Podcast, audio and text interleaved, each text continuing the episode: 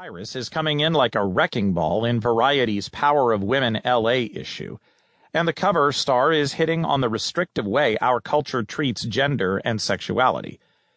For Cyrus, who never felt particularly feminine or masculine, and never felt the bisexual label came close to capturing her sexuality, navigating her identity was difficult and it wasn't until the Crisis in Six Scenes actress tapped into the LGBT community in Los Angeles that she was able to tap into her truth.